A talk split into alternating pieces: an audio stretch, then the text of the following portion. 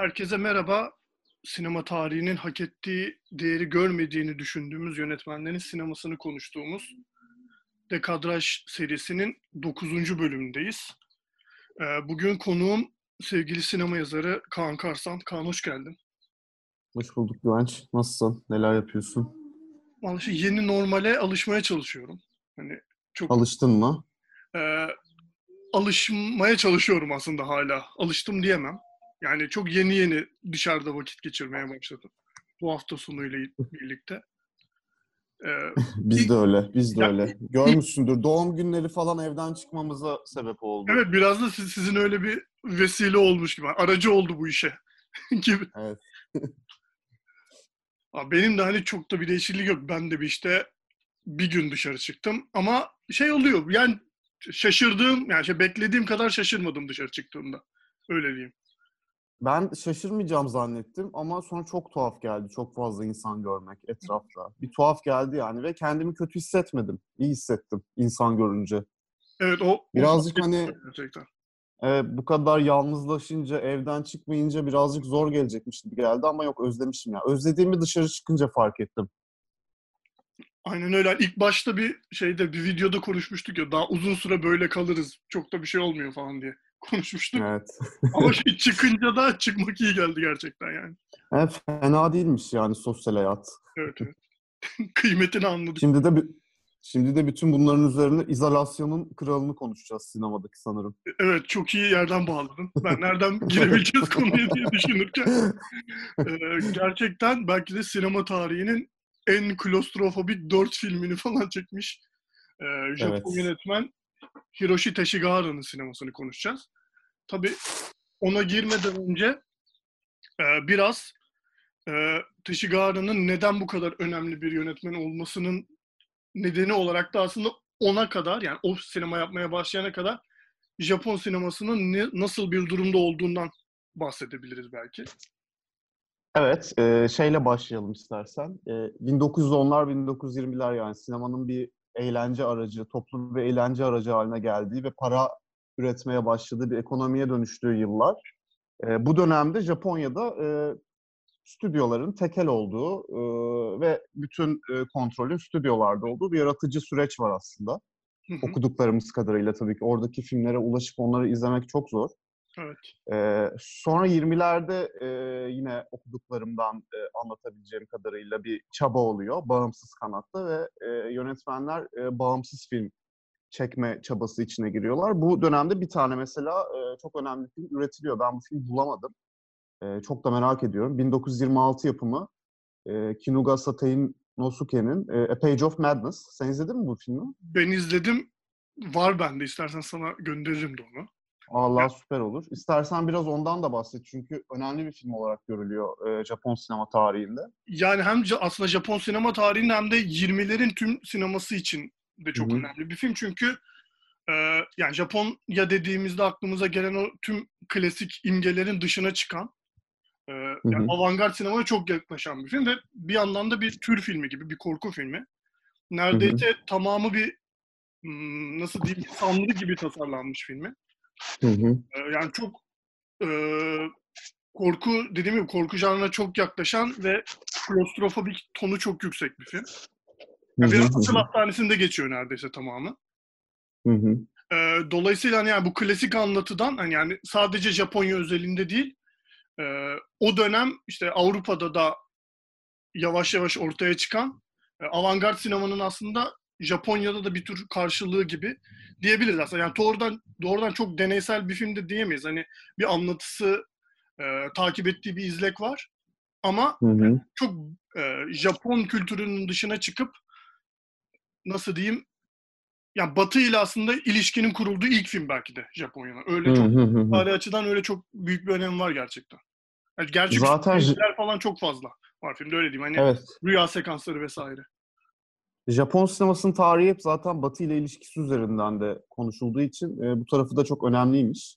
Hı hı. E, devam edelim o zaman hikaye. Çünkü e, aslında tek tük başarılardan biri oluyor bu film ve stüdyolar e, aslında e, kendi altın çağlarını sürdürmeye e, devam ediyorlar. Hı hı. E, bu filmlerin aslında e, bir ekol oluşturamıyor yani e, Page of Madness. Sadece e, çok başarılı bir e, avantgard sinema örneği olarak daha sonralarda e, değeri anlaşılıyor.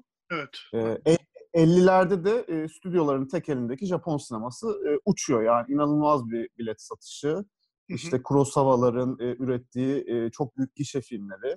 E, bunların yavaş yavaş batıya da pazarlanması. E, bütün bunların üzerinde de 60'larda bütün bu yönetmenlerin prime dönemine gelmesiyle beraber e, gerçekten e, bir ülke sineması olarak baktığımızda e, en büyük altın çağlardan birini yaşıyor sanırım Japon sineması. İşte eski ustalar, Ozular, Naruse'ler e, başyapıtlarını yapıyorlar bu dönemde. E, savaş sonrası ortaya çıkmış jenerasyonun yönetmenleri Kurosawa'lar, Shindo'lar, Kobayashi'ler falan onlar da e, Prime'ın en iyi filmlerini yapıyorlar yine bu dönemde. E, bir yeni dalga oluşmaya başlıyor ki Teshigara'yı birazcık buraya dahil ediyorlar ama e, ayrıldığını da iddia edenler var. Hı hı. E, yeni dalganın içinde çünkü Oshima, Imamura, Shinoda gibi e, yine stüdyonun altında, stüdyolar altında filmler yapan, birazcık kaleyi içten fethetmeye çalışan, Truva gibi e, Japon sinemasını değiştirmeye çalışan yönetmenler var. Teshigahara ise e, bu kategorilere çok girmiyor çünkü e, gerçekten stüdyolarla hiçbir ilişkisi yok.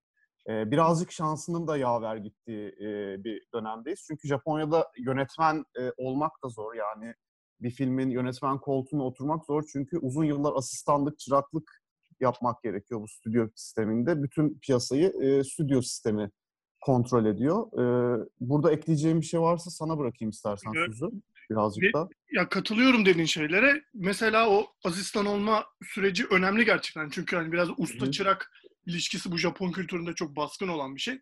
Mesela Hı hı. onunla ilgili bir trivia olarak şeyi söyleyebilirim belki. Ee, Imamura ki işte bu bahsettiğimiz Japon yeni dalgası diye bir şey varsa e, onun en önemli temsilcilerinden bir tanesi Ozu'nun belki de en büyük filmi Tokyo şey, yardımcı yönetmenlerinden bir tanesi gibi bir şey var. hı hı. Yani onlardan bayrağı alıp devam ediyorlar ve dediğin gibi e, çok büyük şirketlerin domine ettiği bir ülke sineması var aslında. İşte Kurosawa'nın, işte Mizoguchi'nin, Ozu'nun dediğin gibi 50'lerde 60'larda çok büyük filmler yaptığı bir dönem var. Fakat e, bu filmlerin büyük bir çoğunluğu özellikle belki de en büyükleri belki biraz burada Ozu'yu dışarıda bırakabiliriz çünkü gündelik hayatı çok fazla. E, yani Hı hı hı hı. filmlerin çekildiği zamanki gündelik hayatı e, anlatan filmler yapmasına rağmen mesela Kurosawa'nın veya Mizoguchi'nin filmlerin çoğu e, önceki yüzyıllarda geçen dönem filmleri. E, ama işte bu Hatta bu noktada şeyi de ekleyebiliriz. Belki de en e, temel tartışmalarından biri Japon sinemasının. Kurosawa'nın çok batılı bulunması, Hı hı. Ozu'nun ise e, yerel sinemayı temsil ediyor olması. Burada da bir ayrım yaşanıyor aslında. E, aynen öyle. Hani özellikle Kurosawa'nın çok Shakespeare uyarlamaları falan yaptığını da düşünsek. Hani birçoğu serbest uyarlama olmasına rağmen. Evet hani yani çok batıya e, meyleden epik bir sinema var. Özellikle. Kurosawa'ya baktığımız zaman. Ama savaş sonrası dönemde dediğin gibi bu işler biraz değişiyor. E, çünkü bunda en büyük etkilerden bir tanesi belki de e, savaştan sonra Japonya'nın yaklaşık bir 10-15 yıl Amerikan işgal- işgalinin altında kalması.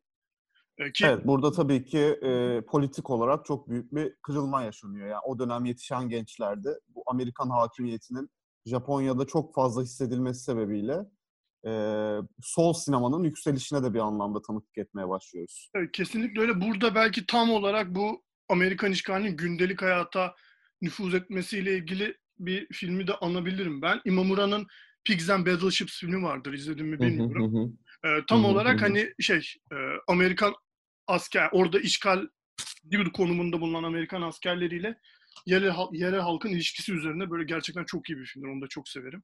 Ee, yeri gelmişken onu analım ve bu bahsettiğimiz gibi Batı'nın ve hani özellikle başka bir politik anlayışı solun e, yükselmesiyle birlikte e, bu yeni dalga, Japon yeni dalgası dediğimiz şey kendini iyice belli ediyor. Tabii burada şeyin de etkisi var. Taşiyagara özelinde doğru da e, yavaş yavaş yavaş gelirsek e, bu etki sadece sinemada değil edebiyatta da yani birçok başka sanal dalında da kendini gösteriyor. Bu noktada da karşımıza aslında e, Teshigara'nın bugün de konuşacağımız en çok bilinen belki de en büyük dört filminin de senaristi olan Kobo. Abe karşımıza çıkıyor ki kendisi e, yani, yani çok böyle çirkin bir benzetme ama hani şey olması için belki hiç e, onun metinlerine karşılaşmamak için öyle e, adlandırabiliriz. İşte Japonya'nın Kafkası vesaire gibi e, bir Evet. tanımlama yapılıyor kendisiyle. Çünkü onun da filmlerinde işte o Kafka'dan çok aşina aldığımız klostrofobik ögeler. İşte Ve direkt olarak büro, büro- bürokrasinin e, yaptığı e, eziyet insanlara yani bu kadar basit anlatmak gerekirse insanları kimliksiz kimliksizleştirmesi bürokrasinin. Bunun üzerine bir istersen şeyden ben tekrar e, biraz daha buraya bağlayayım çünkü ilginç buluyorum o kısmını. Hı hı, 60'larda bu e, stüdyo sistemine alternatifin oluşma süreci de ilginç. Çünkü e, e, 50'lerin sonunda 58'de hatta e, Japon sineması en büyük yükselişini yaşıyor. Yani ekonomik olarak en büyük geri dönüşünü alıyor. hı hı, 60'larda ise televizyon bir anda devreye girince e, sinema ekonomik gücünü kaybediyor. E, Evet. 58, 58'de bu zirvenin yaşanması tabii ki stüdyoları statükoyu, statükoyu korumaya itmişti. E, 60'larda ise televizyonun güç kazanmasıyla ve genç nüfusun büyük bir artış göstermesiyle birlikte stüdyolarda artık birazcık gençler için e, filmler yapmaya yöneliyorlar bu dönemde. E, bu sebeple de biraz daha genç nesil yönetmenlere iş vermeye başlıyorlar. İşte Nagisha Oshima da mesela tam bu esnada e, bir film yapmak için fırsat buluyor. Ve yavaş yavaş bu yönetmenler biraz daha genç bir anlayışı e, gündeme getirmeye başlıyorlar sinemada. E, Teshigahara'ya da tabii ki birazcık bu yansıyor. E, bir yandan işte Oshima gibi yönetmenler stüdyoları e, içeriden fethetmeye çalışırken Teshigahara da e, birazcık ortaya çıkma şansı buluyor. Bütün bu protestolar vesaireler esnasında ki bu arada Kobayabe'de Teshigahara'da ikisi de bu protestolarda fiziksel olarak da yer almışlar. E, ülke üzerindeki Amerikan etkisine e, karşı aslında sanatsal bir savaş açıyorlar diyebiliriz sanırım. E, Gerçekten öyle ama işte bu Batı'nın ülkeye nüfuz edişi de onların bu söz konusu durumla nasıl mücadele edeceklerine karşı onlara ilham da veriyor aslında. Belki de burada yani yavaş yavaş ilk yaptıkları filme Pitfall'a da geçebiliriz. Çünkü Hı hı. e, tam olarak dediğimiz şeyi yapıyor film. Ya bir ya tanımlaması çok zor bir film Pitfall. 1962 Hı hı. 62 yapımı film. E, bir yandan bir işçi hikayesi anlatıyor. Bir yandan bir hayalet filmi, bir yandan böyle o pulp yapısıyla B filmlerine e, selam hı. çakıyor vesaire. Yani selam çakmıyor belki ama hani onlara yakın görünüyor özellikle. Hı hı. E, sen ne düşünüyorsun filmle ilgili? Konusundan bahsetmedim ama konuşurken zaten yavaş yavaş açılır diye düşünüyorum. Ee, evet yani genel olarak hem bu filmi hem de e, ya bu üçlünün bu arada bir üçlüden bahsediyoruz şu an. hı. Teshigahara e, yönetmen olarak, e, isim olarak, bir marka olarak önde olsa da ya Kobabe de tabii edebiyatta öyle ama e, sinema anlamında da aslında bir birliktelik var burada. Üç isim ön plana çıkıyor. Çünkü üçü de e, o güne kadar yerleşik olmuş sanat anlayışını birazcık ters yüz etme çabasında üç isim bunlar. E, biri müzikte, biri edebiyatta, biri de sinemada. Hı hı. E, Teşi, biri Teshigahara zaten bahsettik. Diğeri hı. Kobabe, diğeri de Toru Takemitsu. Hı hı. E, üçü de e, aslında savaştan sonra e, belli başlı yasaklar kalktığında birazcık da Batı, Batı sanatıyla tanışmalarıyla beraber e, birazcık bu Japonluğu nasıl challenge ederiz e, kafasında düşünmeye başlamış insanlar ve şöyle bir ortak özellikleri de var. Üçü de sadece kendi disiplin, disiplinleriyle değil sanatın pek çok alanıyla ilgileniyorlar. Ki bu filmlerinde de zaten anlaşılıyor. Mesela Toru Takemitsu e, çok postmodern bir e, müzik anlayışı var. Neredeyse ses tasarımına yakın bir yerde duruyor yaptığı müzikler. E, Kobabe aynı şekilde işte Sartre'ın, e, Albert Camus'un, e, bahsettiğin gibi Kafka'nın e, yazarlık anlayışını birazcık Japon kültürüne e, almaya çalışıyor. Teshigara'nın da babası zaten bir ikebana sanatçısı. Hı hı. Kendisi de e, ressam, e, aynı zamanda ikebana sanatçısı, e, heykelleri var falan. Çok önemli, çok yönlü bir sanatçı. Hı hı. Hani Pitfall başta olmak üzere filmlerini ele alırken zaten bütün bu bilgiler e, çok fazla e, kapı açıyor. Yani ülkelerini yeniden tanımlamak istiyorlar aslında. Yani bugüne kadar e, construct edilmiş o Japonluğu e, birazcık challenge etmek, reddetmek e, peşindeler. E, Pitfall da bunun ilk ürünü gibi geliyor bana. E, Teshigahara zaten kendi filmini e, bir documentary fantasy olarak tanımlıyor. Yani belgesel fantezisi olarak tanımlıyor. Gerçekten de e, ben yeni izledim filmi bu arada. E, bu his çok geçiyor gerçekten de. Evet. Bir, e, bir yandan bir belgesel gibi zaten Teshigara'nın ilk sinemaya girişi belgeseller üzerinden Hı hı. E, bir yandan da çok fantastik bir tarafı var. Gerçekten hani o güne kadar e, sinemada tanımlanmış hayalet miti hep korkutmak üzerineyken buradaki hayaletler çok daha şaşkınlar. Neden öldüklerini sorguluyorlar ve e, birer neredeyse komedi öğesi gibiler yani filmde birbirleriyle iletişim halindeyken. Bunu söylemekte fayda var diye düşünüyorum. İlk anda kafaya gelen o Hayalet filmini de, işçi filminde ikisini de ters yüz eden, iki farklı e, anlayışı bir araya getiren, e, bir anlamda bence e, Buñuel'in Los Olvidados'una da selam Benziyor. çeken Hı hı. bir film bu. Zaten en sevdikleri filmlerden biriymiş bu ekibin. Evet. E, onu da belirtelim. Şöyle biraz hani bahsedeyim. Filmde bir Hı e, ana ana karakter olarak bir maden işçisi var. Hı hı. kendisi neden olduğunu bilmediğimiz bir cinayete kurban gidiyor filmin henüz başlarında. Hı hı. Fakat bu cinayetten hemen sonra bir hayalet olarak anlatıda varlığını devam ettiriyor. Ee, Aslında bu da hani biraz şey gibi. E, Psycho işte ana Evet. karakterinden çok erken öldürmesiyle hiç. Psycho'su e, çok Hı hı. erken öldürmesiyle hani sansasyon yaratıp e, şey Evet. Yok bununla anılır ya. Tabii ya bundan iki sene sonra ki Psycho işte 60 yapımı. 62'de Hı hı. de Teshigahara e, ana karakterini öldürüp bu sefer hayalet olarak filmin içinde tutmaya devam ediyor. E, fakat Hı hı. dediğin gibi e, bu sefer o hayaletler e, doğa üstünün e, onlara getirdiği güçten tamamen bağımsızlar. Çünkü aslında işçi hayaletleri gibi bir hı, yerdeler hı ve hı. neredeyse e, öldükten sonra kazandıkları görünmezlikle e, zaten ölüyken de halihazırda görünmüyormuş yani görünmüyormuş gibi olan durumlar arasında bir paralellik kuruyor aslında Pitfall. Yani o evet. Ve hay- hayalet mitini şunu- o açıdan çok iyi kullanıyor. Yani bir politik imge olarak yerleştiriyor hikayenin içine. E, ve Aynen, çok yani bir- buluyorum ben bu filmi o açıdan özellikle. Aynen yüzde yüz katılıyorum sana. Ee, bir bu ölü ya da diri olma durumu aslında. Ölü de olsalar, diri de olsalar e, fark ediyorlar ki sürekli olarak kendileri üzerinden birileri e, fayda sağlıyor. E, aslında tanık olduğumuz şey film boyunca e, biraz kompleks bir anlatısı var filmin ama bütün yollar buna çıkıyor. Yani ölü ya da diri e, bu sınıf üzerinden sürekli fayda sağlayan e, insanlar var. Hatta bu noktada şeye de giriyor film. E, yani iki tane farklı e, sendika e, var filmin içinde birbirleriyle bir savaş halinde. Bu e, filmin senaryo yazarı ve romanın da yazarı, uyarlanan romanın da yazarı olan Kobo abinin geçmişine de birazcık Hı hı. e, göndermeler taşıyor tabii ki. Kendi solcu geçmişine, farklı sendikaların da birbiriyle mücadele halinde olmasına ve artık kimin doğru, kimin yalan söylediğine dair bütün e, verilerin şaştığı bir ortamda geçiyor film. Ve rahatlayamamış ruhlar da birazcık e, bütün bu mücadelelerin, bu tartışmaların, ezilenlerin ve Hı bütün bu meseleden bir anlam çıkar, e, çıkaramayanların temsilcileri haline geliyorlar biraz. E, Çünkü e, bu cinayetin gerçekleştiği yer bir hayalet kasaba gibi.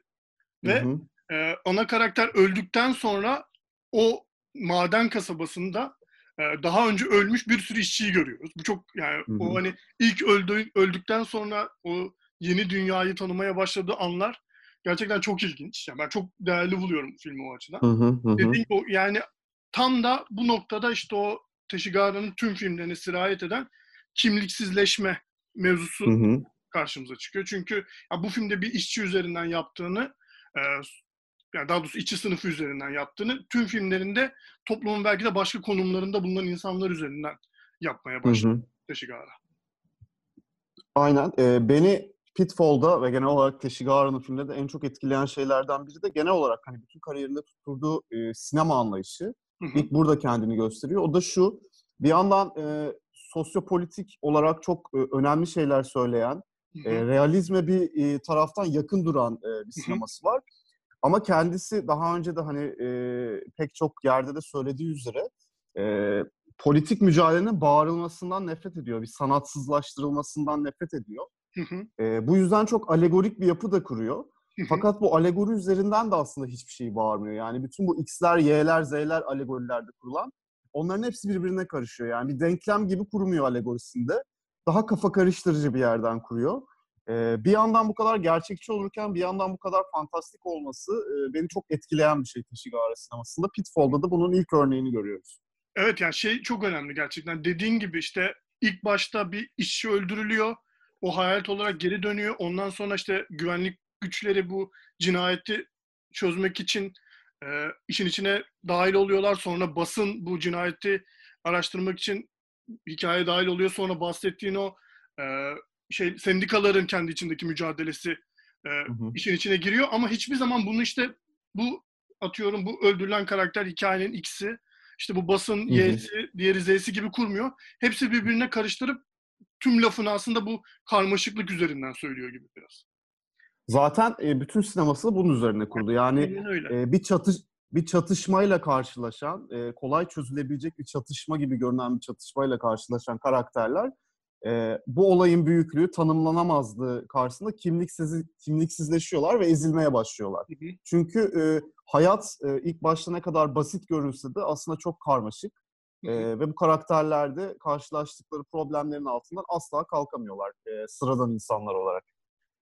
Aynen öyle. Belki de işte buradan bir sonraki filmine ve en çok bilinen ve Hı hı. fikir olur musun bilmiyorum. En büyük filmi bence. Kesinlikle zaten e, Batı'da da tanınan, e, Cannes'da Evet. ödül alan, e, hı. Teşigara'yı Oscar'a aday olan ilk Japon yönetmen yapan da film aynı zamanda. Evet, öyle bir tarihsel önemi var. Kumların Kadını Lady in the Dunes. Ee, dediğin gibi ilk Japon Oscar adayı oluyor yani yönetmen dalında Hı hı. ki bunu başaran bir sadece bir yönetmen daha var. O da Ranla Kurosawa. Yani o da hani Hı hı. belki Kurosawa'nın en büyük filmlerinden bir tanesiyle oluyor. Evet, bu E, açıdan Kuro, Kuro, Kurosawa'nın o güne kadar Oscar adayı olamaması da ilginç tabii ki. Batı'da bu kadar tanınan ve Batı'yı bu kadar etkilemiş bir yönetmen. Hem oradan etkilenmiş hem de orayı feedback vererek tekrar etkilemiş bir Evet. yönetmen Kurosawa çünkü. Lady in the Dunes'un içeriğine geçmeden onunla ilgili şöyle ilginç bir şey de var. Ee, bir sene önce en iyi yabancı film, en iyi yaba- yabancı dilde en iyi film dalında Hı hı. Oscar adayı oluyor ama en iyi yönetmen adaylığını bir sene sonraki Oscar'larda oluyor bu arada. Öyle garip bir şey var Evet. ilgili. İlginçmiş gerçekten. Bunu bilmiyordum ben. ben de bunu şey dün bakarken gördüm şeylere. Ee, Şey de bana ilginç geldi. Kan, e, filmin orijinali 145 dakika, 2,5 saate yakın bir süresi var. hı hı. E, Kana ise 120 dakikalık bir versiyon gönderilmiş. Ben sana şeyi soracağım. Sen hangisini izledin? Ben çünkü 145 dakikalık versiyonu izledim. Kana daha kısasının gönderildiğini de yeni öğrendim. Evet ben de onu yeni öğrendim ve sanırım o versiyonu ortada yok şu anda. Ya ben hiçbir yerde görmedim onu. Hep bu filmi işte E, iki bir- buçuk saat süresiyle biliyorum. Biraz merak ettim çünkü e, Kan'ın filmin hangi bölümlerini kesti, ya daha doğrusu Teşigara'nın Kan'a göndermek için filmin hangi bölümlerini kes, kestiğine dair biraz merakım oluştu. Ve şey hani onunla ilgili bilmiyorum gördün mü? O şeyin o kurgunun da gayet iyi olduğu söyleniyor. Yani ki zaten Evet, evet. jüri ödülü mü? Büyük ödül mü almıştı? Tam hatırlayamadım. Aklımda şu an. E, Ee, bu Grand Prix alıyor sanırım. Grand Prix alıyor aynen. Bu sefer de o dediğin sıradan bir insan başka bir çözülmez sorunla karşılaşıyor. Ee, bu filmin ana karakteri de bir öğretmen aslında ama at- amatör olarak da böcek bilimciliği yapıyor ve nadir bulunan bir türü aramak üzere e, yaşadığı Tokyo'dan böyle e, çorak, e, neredeyse çöl gibi diyebileceğimiz bir Hı hı. bölgeye gidiyor. Ve orada dediğimiz gibi filmin açılış sekansında o böceği aramasını e, görüyoruz. Fakat bir süre sonra yorulup e, uyuyakalıyor ve uyan, Otobüsü kaçırıyor. uyandığında Tokyo otobüsünü kaçırdığını görüyoruz. Ve oradan yerel halk kendisini işte o geceyi geçirmek üzere e, bir çukur gibi o çölün ortasında açılmış bir çukur gibi evde yaşayan e, bekar bir kadının evinde misafir ediyorlar. Sonrasında işler biraz karışıyor.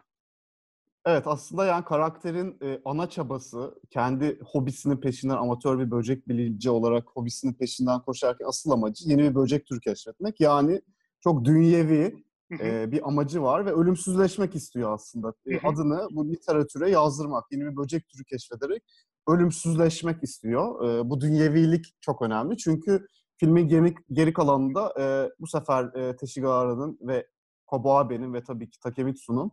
E, challenge edecekleri, meydan okuyacakları şey de bu dünyevilik biraz sanırım. Bu dünyada tutulduğumuz şeyler aslında hepimizin de birer böcek haline gelmiş olması.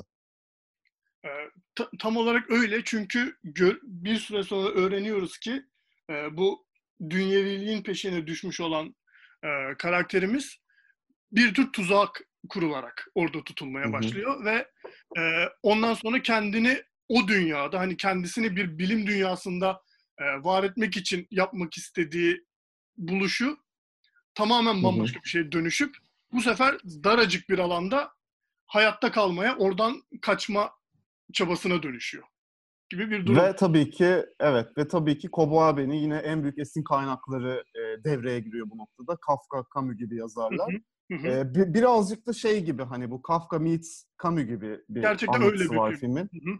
Bir yandan bir tarafında dönüşüm hikayesi izliyoruz. E, Evet. Kafka'nın dönüşümünde olduğu gibi. Bir diğer yandan da Camus'un e, kısa hikayesinde anlattığı Sisyphos'un e, hikayesini izliyoruz. E, sürekli kazmak, sürekli çabalamak ama sürekli e, başa dönmek. E, ilerledikçe başa dönmek. E, aslında bu karakterimizin başına gelen şey de bu. E, aslında çok kapitalist bir sistem kurulmuş köyde. E, buradaki halk bir şekilde e, bu e, burayı kazarak, kumu kazarak e, kendi e, şeyini elde ediyor, kazancını elde ediyor.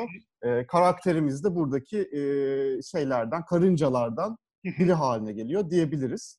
E, karakterin tutkusunun gerçekten bir şeyleri sınıflandırmak olması çok önemli. Çünkü e, böcekleri sınırlandırmak, işte mümkünse yeni böcek türleri keşfetmek, adını bilim tarihine yazdırmak falan e, her şeyini geride bırakıp gittiği bu çukurda hiçleşmesi bunun üzerine, kimliğini kaybetmesi.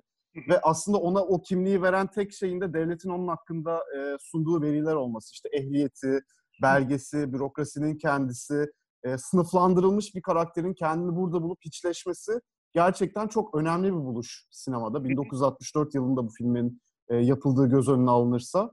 E, o yüzden biraz da hani Batı'da da çok yapılan bir şey olduğu için Batı'nın bu filme e, sahiplenmesi ve kucaklanması, e, Batı'nın sahiplendiği tek Teşigahara filmi olması da birazcık sanırım buna bağlanıyor. Ya, kesinlikle öyle. Çünkü dediğin gibi hem Sisyphos'tan hem de işte böcekten başlayarak Kafka e, metinlerine Hı hı. e, çok hani bariz bir yakınlığım var. Ama işte o şey kısmı bana çok etkileyici geliyor. Yani bu hani çok yapılmış bir şey aslında sinemada. Hala da yapılan bir şey. Hani e, karakterin hikaye başladığından itibaren bir noktada kırılıp başka bir yöne geçişi. Hı hı. Hani e, yani o ki, ilk başta kimliğini kaybetmesi ama bu filmin tamamında 140 küsur dakikalık filmde ya o geçiş bana müthiş pürüzsüz geliyor. Yani Evet. o e, Tashigara'nın ve tabii ki Abe'nin hikaye anlatmasındaki ustalıkla ilgili ve müthiş bir kurgusu var bu arada filmin. Onu da Hı hı. geri gelmişken söyleyelim. Ya o dünyayı çünkü filmin neredeyse çok büyük bir kısmı yani iki saati belki de o küçücük şeyin içinde geçiyor. E, kulübenin içinde geçiyor. Sürekli içine kum sızan ve işte onu Hı hı. engellemek için türlü yollara başvurulan. e, o küçük kulübenin içinde geçiyor ama o küçük kulübenin içerisinde hani bu e, bahsettiğimiz edebiyat referanslarından işte bireyin kimlikselmesine kadar bir sürü şey sığdırmayı başarıyorlar gerçekten.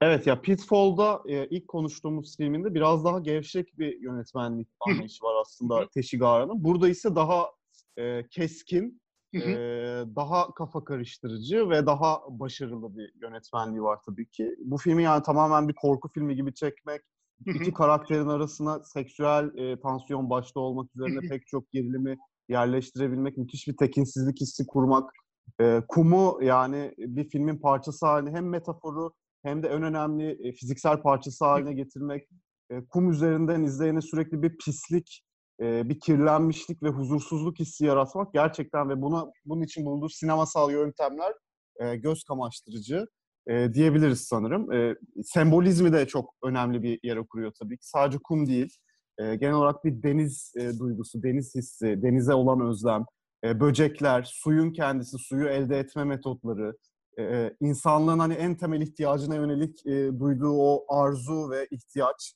E, bu, bütün bunların hepsine bambaşka anlamlar yüklenebiliyor. Film pek çok farklı açıdan okunabiliyor. E, ama e, bütün yine Pitfall'da da olduğu gibi hani film farklı okunabiliyor ama yine varılan noktada e, aslında bir karakterin kendi kaderini kabullenme e, noktasına vardırıyor her şey. Yani bütün film aslında bir kaderi kabullenişle ilgili bir film haline geliyor bence.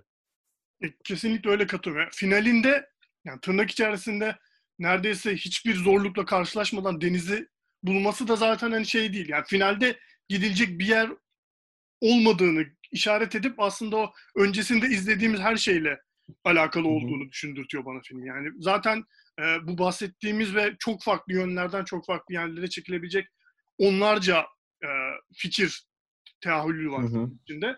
Ve ya onlarla ilgili söylediğini söyledikten söyleyeceğini söyledikten lafını koyduktan sonra yani belki de hani o 150 yaklaşık 150 dakika boyunca acaba oradan çıkabilecek mi e, sorusunun Hı hı. cevabını çok basit bir yerden veriyor. Evet çıkabiliyor yani. Evet. Ee, yani çünkü ihtiyaçları değişiyor bu karakter. Yani Evet, baştaki o dünyevi ihtiyacı, arzusu, bir böcek türü keşfedip ölümsüzleşme arzusu bir anda yerini e, suyu bulma ve hayatını devam ettirme arzusuyla değiştiriyor. Bir anlamda Sisyphoslaşıyor bu karakter. Hani e, hiçbir farkı da kalmıyor. Hani şehirde yaşayıp e, bir ölümsüz e, bir bilim insanı olmakla e, çölün dibinde yaşayıp, kimseden habersiz yaşayıp e, kendi hayatını devam ettirmek arasında aslında insani olarak hiçbir fark olmadığını e, gösteren çok karamsar bir anlatısı var bu filmin.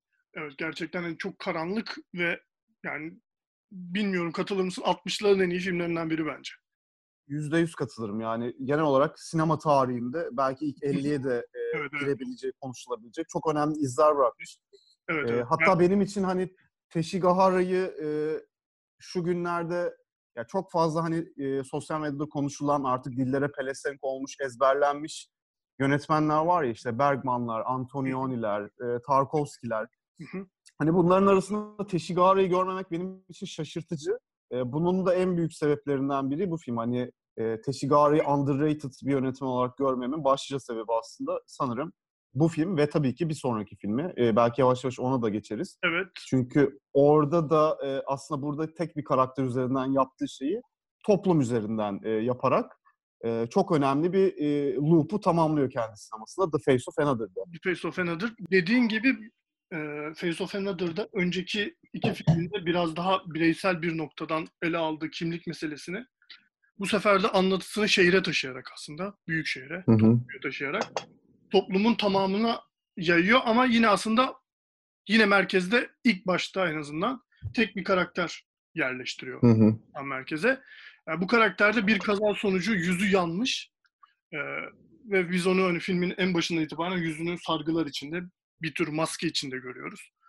Ee, bu, bu sebeple işte hem eşiyle ilişki kurmakta hem de yeniden toplumun bir parçası olmakla ilgili çekinceler olan bir e, karakter var anlatının merkezinde ve bir tür belki de hani deli bilim insanı işte mad scientist diyebileceğimiz türden bir doktorla e, bir münasebet içerisinde kendisi. E, o da kendisine yeni bir yüz yapma derdinde. Ve Adam bunu kabul ediyor ve e, bu bahsettiğimiz yüz nakli gerçekleştiğinde e, çok ki- keskin bir şekilde kimlik kaybı meselesi bu sefer fiziksel bir e, dönüşüm üzerinden gerçekleşiyor.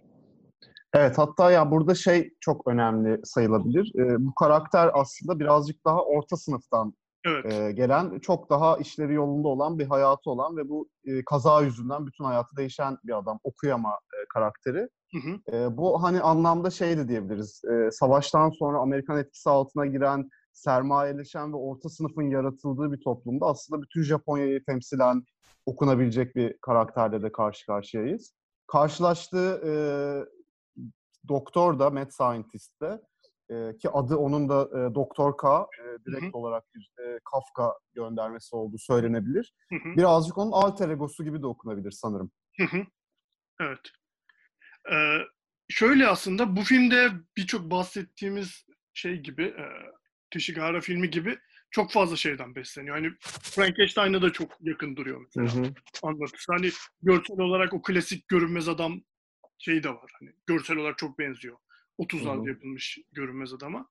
Ee, bu filmde de kurduğu şey aslında bu e, bu filmi hem ses tasarımı ve hem de e, görsel tasarımı müthiş yani gerçekten. Evet. Ee, özellikle o şeyin bilim insanının yani işte doktorun muayenehanesi gibi tasarlanmış olan yer yani gerçekten bir modern sanat eseri. Gerçekten öyle evet. Ya müzede sergilenebilecek bir enstelasyon çalışması gibi aynı zamanda orası.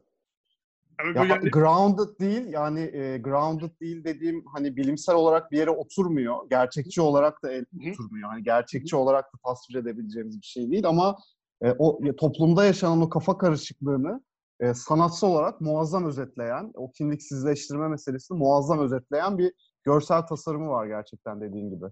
Ve özellikle bu şeyde e, ben dün tekrar baktım filme biraz. E, Hı hı. iki karakterin bu bilim insanı ve bu ana karakterin yüzünü kaybetmiş karakterin e, yüz naklinden sonra git böyle bar gibi bir yere gidiyorlar ya.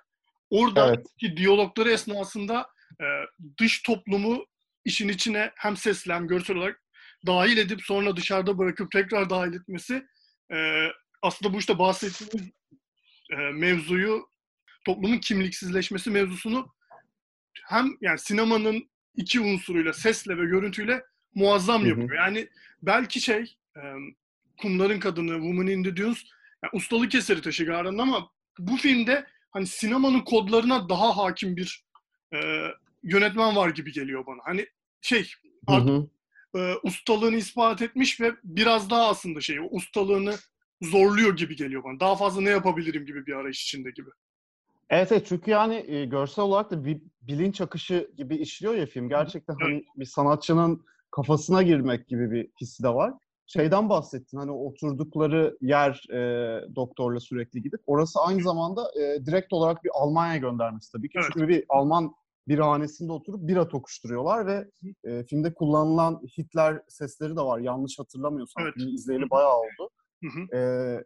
Di- ve bu Alman birhanesi konsepti tabii ki direkt olarak Münih'ten e, ve Hitler Almanya'sına yükseldiği, kendine oy topladığı şehirden, e. Alman rallilerinin, Hitler rallilerinin, Nazi rallilerinin düzenlendiği şehirden direkt olarak alınmış.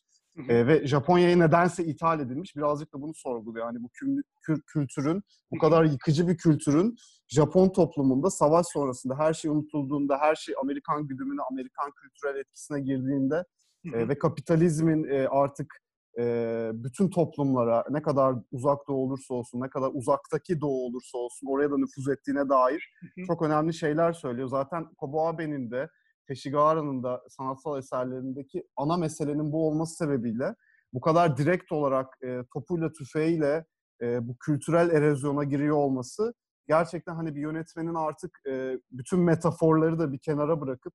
Metaforları çok direkt bir anlatının aracı olarak kullanıp e, çok mahrem bir sinema yaptığını da söyleyebiliriz bu noktada.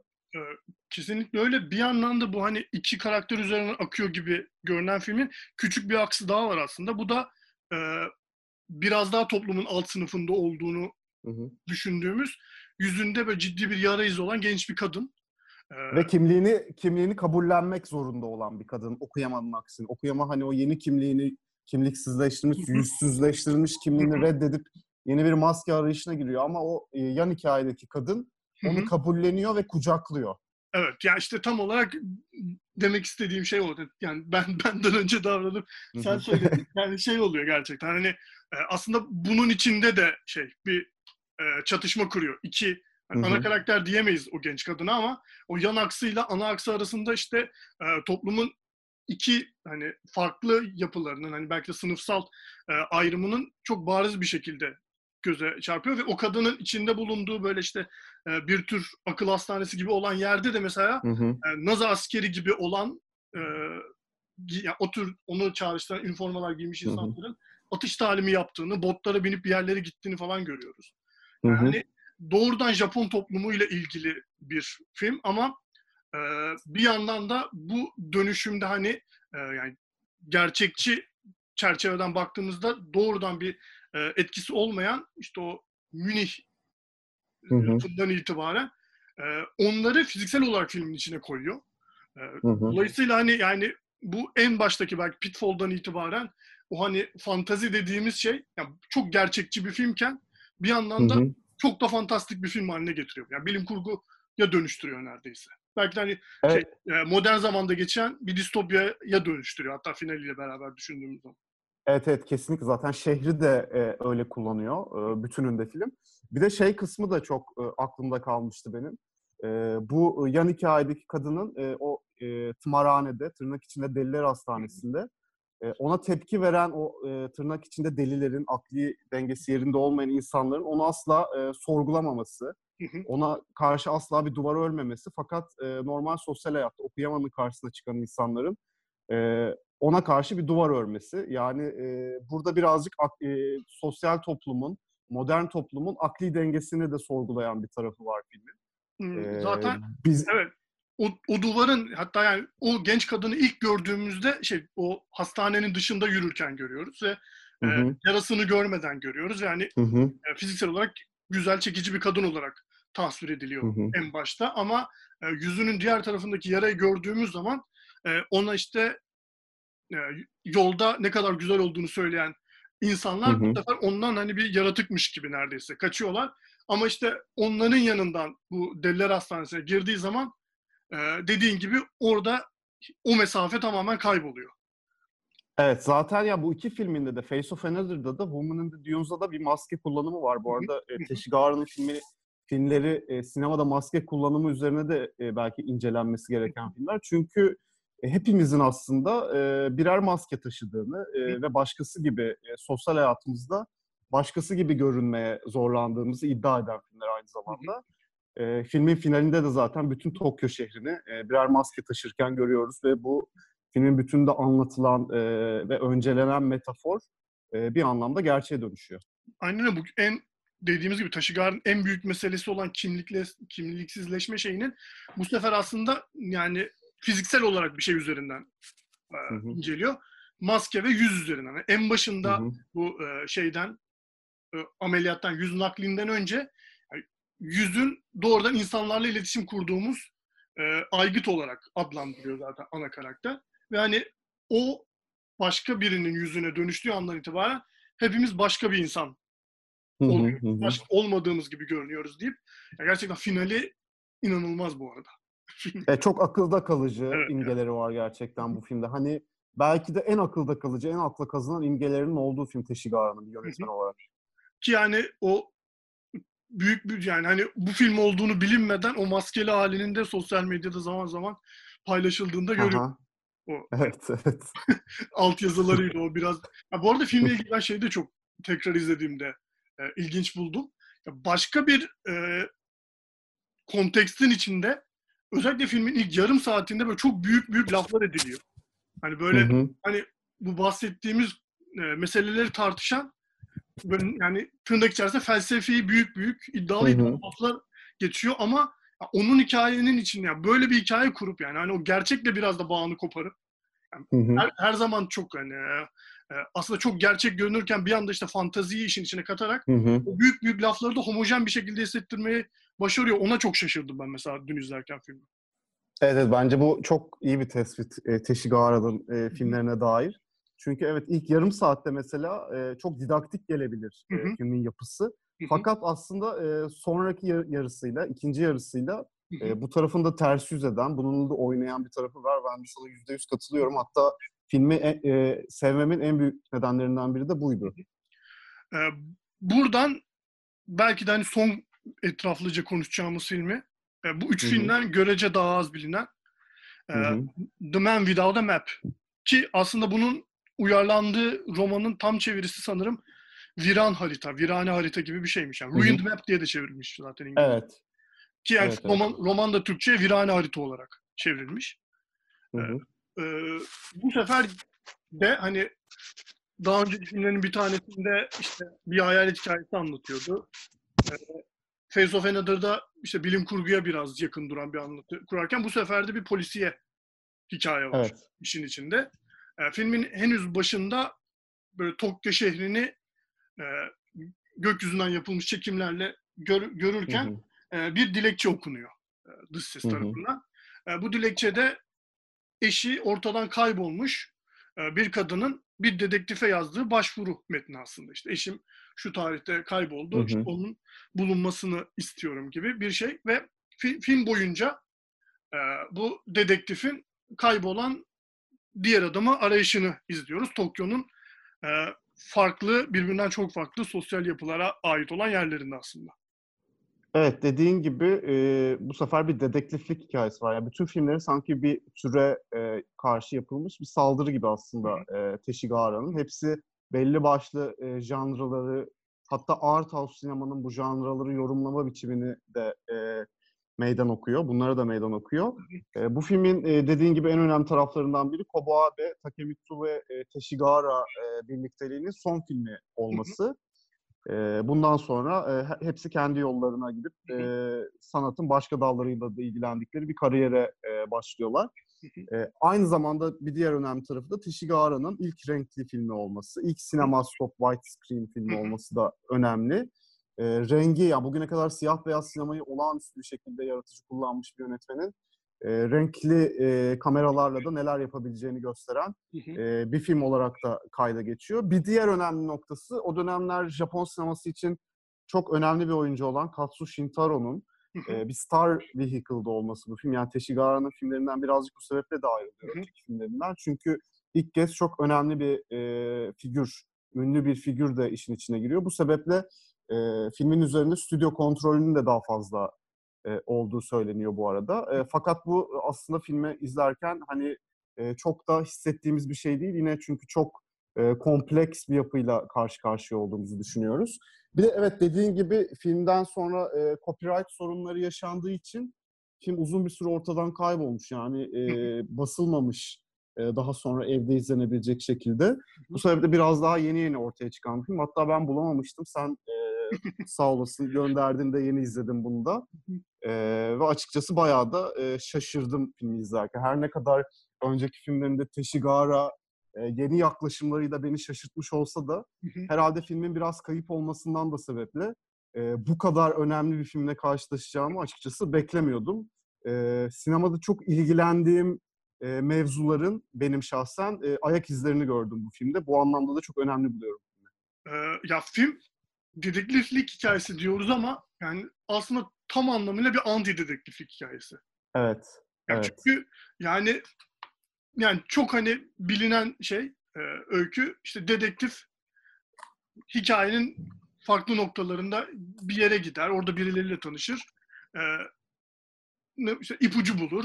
O ipucuyla başka hı hı. bir yere gider. İşte böyle kümülatif şekilde devam eder bu anlatı. Hı hı. E, fakat ve dolayısıyla da biz filmi izledikçe bu karakterin e, mevzuya daha fazla hakim olduğunu hı hı. ve dolayısıyla güçlendiğini görürüz. Ama evet, burada ise ipuçları... Her bir evet. sekansta kontrolü daha fazla yitiren bir dedektif görüyoruz. Evet yani yine e, Sisyphos gibi evet. çabaladıkça başa dönüyor. Çabaladıkça başa dönüyor ve e, bir kaybolan bir karakterin e, peşinden giderken aslında kendi kayboluş hikayesini izliyoruz bu dedektifin ve şey kısmı bir noktadan sonra umurumuzda bile olmuyor. Bu adamın nereye gittiği, aradığı adamın veya e, nasıl bir hayat yaşadığı, neden ortadan kaybolduğu e, umursamadığımız bir şey haline geliyor. Çünkü dedektifimizin çevresindeki şehir, insanlar e, aslında onu dışlamaya başlıyorlar ve e, onun kayboluşunu izliyoruz. Bu arada şey de önemli. E, 60'larda Japonya'da kaybolan adam fenomeni e, bayağı önemli bir meseleymiş. İnsanlar gerçekten de şehirden kaybolup yeni bir hayata e, başlama girişimindeymiş. Hatta bu dönem çekilmiş belgeseller bile varmış e, insanların kayboluşu üzerine. Bir anlamda hani Teşigara e, Japonya'daki bu fenomeni de ele alıp yine sosyal olarak, e, toplumsal olarak çok önemli sözler söylediği bir film yapıyor. Gerçekten öyle ve şey oluyor. Hani yine e, orta üst sınıf mensubu bir karakter kaybolan. Hani bir önemli hı hı. bir otomotiv şirketinde hani önemli bir pozisyonda çalıştığını öğreniyoruz filmin hemen başında ama hı hı. Ya, film o kadar farklı noktalara gidiyor ki bir yerden sonra için içine pornografi de giriyor. Hani böyle kaçak şekilde taksicilik yapan insanlar giriyor. Hı hı. İşte, kendi içinde organize olmuş suç örgütleri işin içine giriyor. Yani filmin başında aslında belki de hani bir polisi izleyeceğimiz öğrendiğimizde e, görebileceğimiz tahmin tahmin ettiğimiz tüm unsurlar bambaşka bir işleve dönüşüyor bu filmde. Evet, bir de yani bu modernleşme meselesi işte evet. genelde hep e, akılda e, olumlu çağrışımlar yapan modernleşme mevzusunu tersine çevirerek onun işte insan hayatına, kimliğine getirdiği yıkıcı e, tarafları sergilediği bir film tabii ki. E, çölü e, daha önceki filmlerde kullanmıştı ve kırsalı, Pitfall ve e, The Woman in the Dunes'da e, Face of Another'la beraber geçtiği şehir hayatını yine kalabalık içindeki bir çöl gibi yansıtıyor. Hatta filmin final bölümlerinden birinde bir kabus sekansı gibi bir şey var. Orada yine e, bir çöl e, settingi üzerinden uzaktaki şehri görüyoruz. Hı hı. E, bu aslında filmin bir özeti olarak da e, belki sergilenebilecek bir kare gibi geldi bana izlerken. Bu kadrajın çok önemli olduğunu düşündüm açıkçası. Ya evet hani film boyunca bir sürü hani büyük bina. Yani zaten film dediğim gibi Tokyo'nun böyle çok geniş planda bir e, kaydıyla başlıyor ki aslında ilk başta da onun biraz distorted edilmiş bir halini görüyoruz hemen başında. Evet. Hani böyle Evet hem, ve hem rengi bozulmuş hem de böyle netliği bozulmuş gibi görüyoruz şehri. Ee, ondan sonra işte şehrin içine girdiğimiz zaman o en başta gördüğümüz Tokyo'nun bu sefer sokaklarında dolaşmaya başlıyoruz gibi bir Hı hı. anlam ortaya çıkıyor. ve inanılmaz kalabalık, inanılmaz Evet. trafikli fakat bir anlamda karakterin kendini inanılmaz yalnız hissettiği, e, bir anlamda içinde kaybolduğu bir şey olarak tasvir edilmiş. E, ben bir de şeye e, değinmek istiyorum. E, son zamanlarda sinemada e, çekilen ben- benzeri postmodern dedektiflik hikayelerin belki izini çünkü e, bulabiliriz bu filmde. Belki Inherent Vice'ı, Under the Silver Lake'i, Evet. Southern Tales gibi e, filmleri anmak gerekebilir. Hı hı. E, ya bu postmodern sinemanın ileride daha da ana, ana akımlaşacak olan postmodern sinemanın belki de ilk izlerini Hı hı. e, bu tip filmlerde bulabiliyoruz çünkü 60'larda. Hı hı. Hatta belki e, şeyi de e, Scorsese'nin 80'lerin başında yaptığı After Hours'un da Evet. izlerini e, burada bulabiliriz. Yani o bir e, maceranın içine girip orada kaybolan ve geri dönemeyen e, erkek hikayelerinin izini e, sürebiliyoruz bu film üzerinden. Bu açıdan da bana çok ilginç geldi.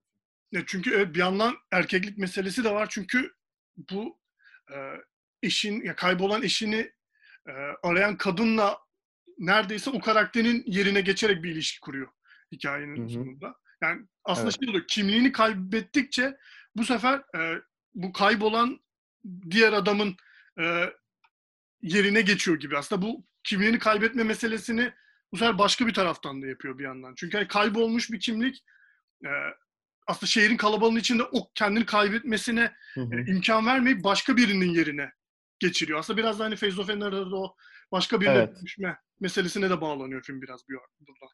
Evet, evet. Yeni bir kimlik arayışı zorunlu bir kimlik Evet, e, haline geliyor birazcık. O, o arayışın kendisi kimliğin kendisine dönüşüyor. Yani kimlik arayışı kimliğin kendisine dönüşüyor. Face of Another'da da böyleydi. Okuyama karakteri yeni yüzüyle beraber o yüzün kendisine dikte ettiği hayatı yaşamaya başlıyordu. Burada da dedektifimiz e, bu işin içine çekildikçe e, bu kayboluşun kendisine dikte ettiği kimliğe bürünmeye başlıyor bir anlamda.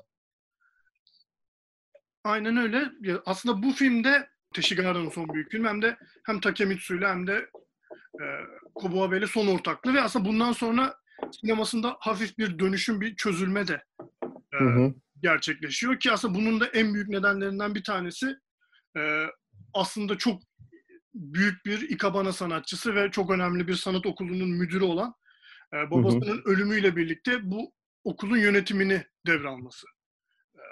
Yara'nın. Bundan sonra e, sinemayla ilgilenmeye biraz daha e, az zaman buluyor. Ve biraz daha aslında diğer sanat dallarına yöneliyor. Özellikle e, modern heykel ve ikebanayı bir araya getirdiği böyle bambudan yaptığı çok ilginç şeyler var. Hı hı. Bilmiyorum gördün mü onları? Hani Evet, baktım. de- devasa tasarımları var. Aslında birazcık setlerini de falan çağrıştırıyor özellikle Face of Another'daki. E, dolayısıyla hani Trishigara sineması dediğimiz zaman etraflıca bu dört büyük film e, üzerinden konuşmak daha makul. Belki ufak bir parantezde şeyi açabilirim ben. E, 84'te Barcelona'ya gittiğinde çok büyük hayran olduğu e, Antonio Gaudi ile ilgili işte ünlü Katalan Hı hı. mimarla ilgili bir belgesel yapıyor. Ki aslında çok da şey e, nasıl diyeyim belgesel anlatısı için çok böyle hani yaratıcı girift bir film değil ama e, çok büyük bir sanatçının bir başka çok büyük bir sanatçıya böyle hayranlığını sunduğu, onun eserlerini böyle detaylıca incelediği, etraflıca böyle uzun uzun gösterdiği e, çok ilginç bir film Antonio Gaudi'den izlemeye Hı hı değer hı bir hı. film. Hani böyle iki sanat dehasının böyle kesişmesi gibi. E, zaten bundan sonra da hani en başta söyledik şey, yani hani modern zamanda geçen filmler yaptıktan sonra e, iki tane dönem filmi yaparak Hı hı. ki onların da arasında işte zaman var. Biri 80'ler sonu, biri 90'lar ortası gibi sinemayı bırakıyor Teşigara ama yani bu dört filmle yani belki de e, bu kadar az filmle bu kadar e, büyük bir sinema inşa etmiş çok ender Hı hı. sinemacılardan bir tanesi ki ya belki de hani underrated kalmasının nedeni de bu. Belki hani bu, bu kalibrede şeyler üretmeye devam etseydi hani belki Hı hı. daha fazla biliniyor olacaktı diye düşünüyorum ben. Ben de şeyi ekleyeyim çünkü e, o da çok önemli bir mevzu. Ben underrated kalmasının sebeplerini biraz da orada arıyorum. E, Batı'nın seni nasıl gördüğü ve nasıl tanımladığı. Hani hı. Teshigahara Woman and Dunes'la birazcık oralara adımını atıp Batı'nın ilgisini kazanmayı başardı ama Hı hı. e, bu dört film gerçekten hep bir arada ele alınca gerçekten e, özellikle ilgilenilmesi, üzerine düşülmesi, çalışılması gereken filmler.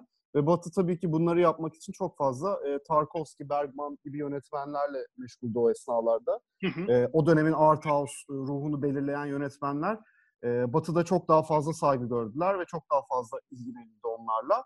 Teshigahara ise çok fazla uzakta kaldı onlardan. Onlar kadar değerli bir sanat üretmesine rağmen. Hep bahsediyoruz e, sinema tarihinin artık bu çağlarda bütün e, eserlere ulaşım daha da kolaylaşmışken belki de yeniden yazılması gerektiğini, bunun daha doğru olduğunu. Çünkü tarihin de e, yani normal savaşlar tarihinde olduğu gibi sinema tarihinin de her zaman kazananlar tarafından yazıldığını biliyoruz. E, Teshigahara'nın birazcık underrated kalmasının sebebi de tabii ki e, Batı'nın ona e, çok az ilgi göstermiş olması. Halbuki bu filmler şimdi biraz daha e, yeni bir bakış açısıyla, o dönemi daha geniş bir perspektiften ele alan bir bakış açısıyla ele alınırsa e, çok daha iyi oturacağını düşünüyorum o döneme. Ve Teshigahara'nın belki e, zamanında e, hak ettiği ama kazanamadığı o değeri belki sinema tarihi yeniden yazılırsa e, kazanabileceğini düşünüyorum. Çünkü gerçekten e, bunlar kıyıda köşede kalması gereken e, ilgilisine filmler değiller yani. Gerçekten o dönemin art house ruhuyla örtüşen, e, Bergman sinemasıyla, Tarkovski sinemasıyla bile e, benzerlikler taşıyan. Çünkü e, o da e, Tarkovski de mesela yani modernleşmeyi çok sorgular. Hı hı. Çok daha inanç üzerinden sorgular. Hı. Teshigahara ise çok daha kültür üzerinden e, sorguluyor bunu. Kültürün e, ithal edilmesi üzerinden. Bu anlamda ben e, çok önemli bir yönetmen olduğunu düşünüyorum. Bu adını andığımız isimlerden daha az önemli bir yönetmen olduğunu düşünmüyorum. Kesinlikle. E, birazcık ben buralara bağlıyorum. Ya kesinlikle öyle katılıyorum. Yani şu an hani e, mesela Le, Woman in the Dunes'un e, Antonioni ile benzerlikleri ve Evet. faktör üzerinden yani hani böyle elle tutulur bir çalışma yapılmamış olması falan bana çok ilginç geliyor gerçekten. Hani Evet. çünkü evet, yani evet. La Ventura ile falan çok ruh ikizi gibi ama bir yandan da hani hı. gibi e, biraz daha hani işte Japon toplumu üzerinden de bakıyor meseleye. E, Hı hı. yani evet hani dediğin her şeye katılıyorum. Yani biraz da hani gö- gözden ırak olanın şeyine maruz kaldığı Evet. muameleye maruz kalmış gibi. Gerçekten. Maalesef, maalesef. Neyse ki işte e, Criterion e, sanırım bu dört filmi Hı hı. birden e, tekrar Üç- gündeme getirip basıyor. Ee, bu e, Woman, Man Without a Map hala sanırım Batı'da işte home video ha. yayınlanmamış bildiğim kadarıyla. Sadece bu ilk ilk üç konuştuğumuz film var e, böyle set halinde. Ee, Hı hı hı. ki o sette kısa filmleri de var Teshigara'nın. Hani onu da söyleyelim. Şey, hı. dışında çektiği kısa belgeseller. Ee, ama en azından Man Without a Map'i de görmek lazım. Batı'da da onu birilerinin en azından el atması lazım diye Evet, düşünüyorum. buradan K- Criterion'a bir çağrıda bulunalım bizi dinliyorlarsa. E, lütfen bu filme bir önem gösterin, bir bakın yani. Bence alırsınız e, seçkinize. Bence de öyle diyerek e, Kaan çok teşekkür ederim. Ben çok teşekkür ederim Güvenç. Çok keyifli bir sohbet oldu. Gerçekten öyle ve Teşigara da benim hani bu seçkiyi yaparken hep aklımda olan yönetmenlerden Hı hı. bir tanesiydi. Fark ettiysen konuşurken de sen söyler söylemez hemen atladım. Evet. Dolayısıyla valla çok da güzel bölüm oldu dediğim gibi. Teşekkür ederim yeniden. ben çok teşekkür ederim. Dinleyenlere de teşekkür edip bir sonraki de kadraj bölümünde bakalım hangi yönetmenin sinemasını kimle konuşacağız deyip Hı. görüşmek üzere diyorum. Görüşmek üzere.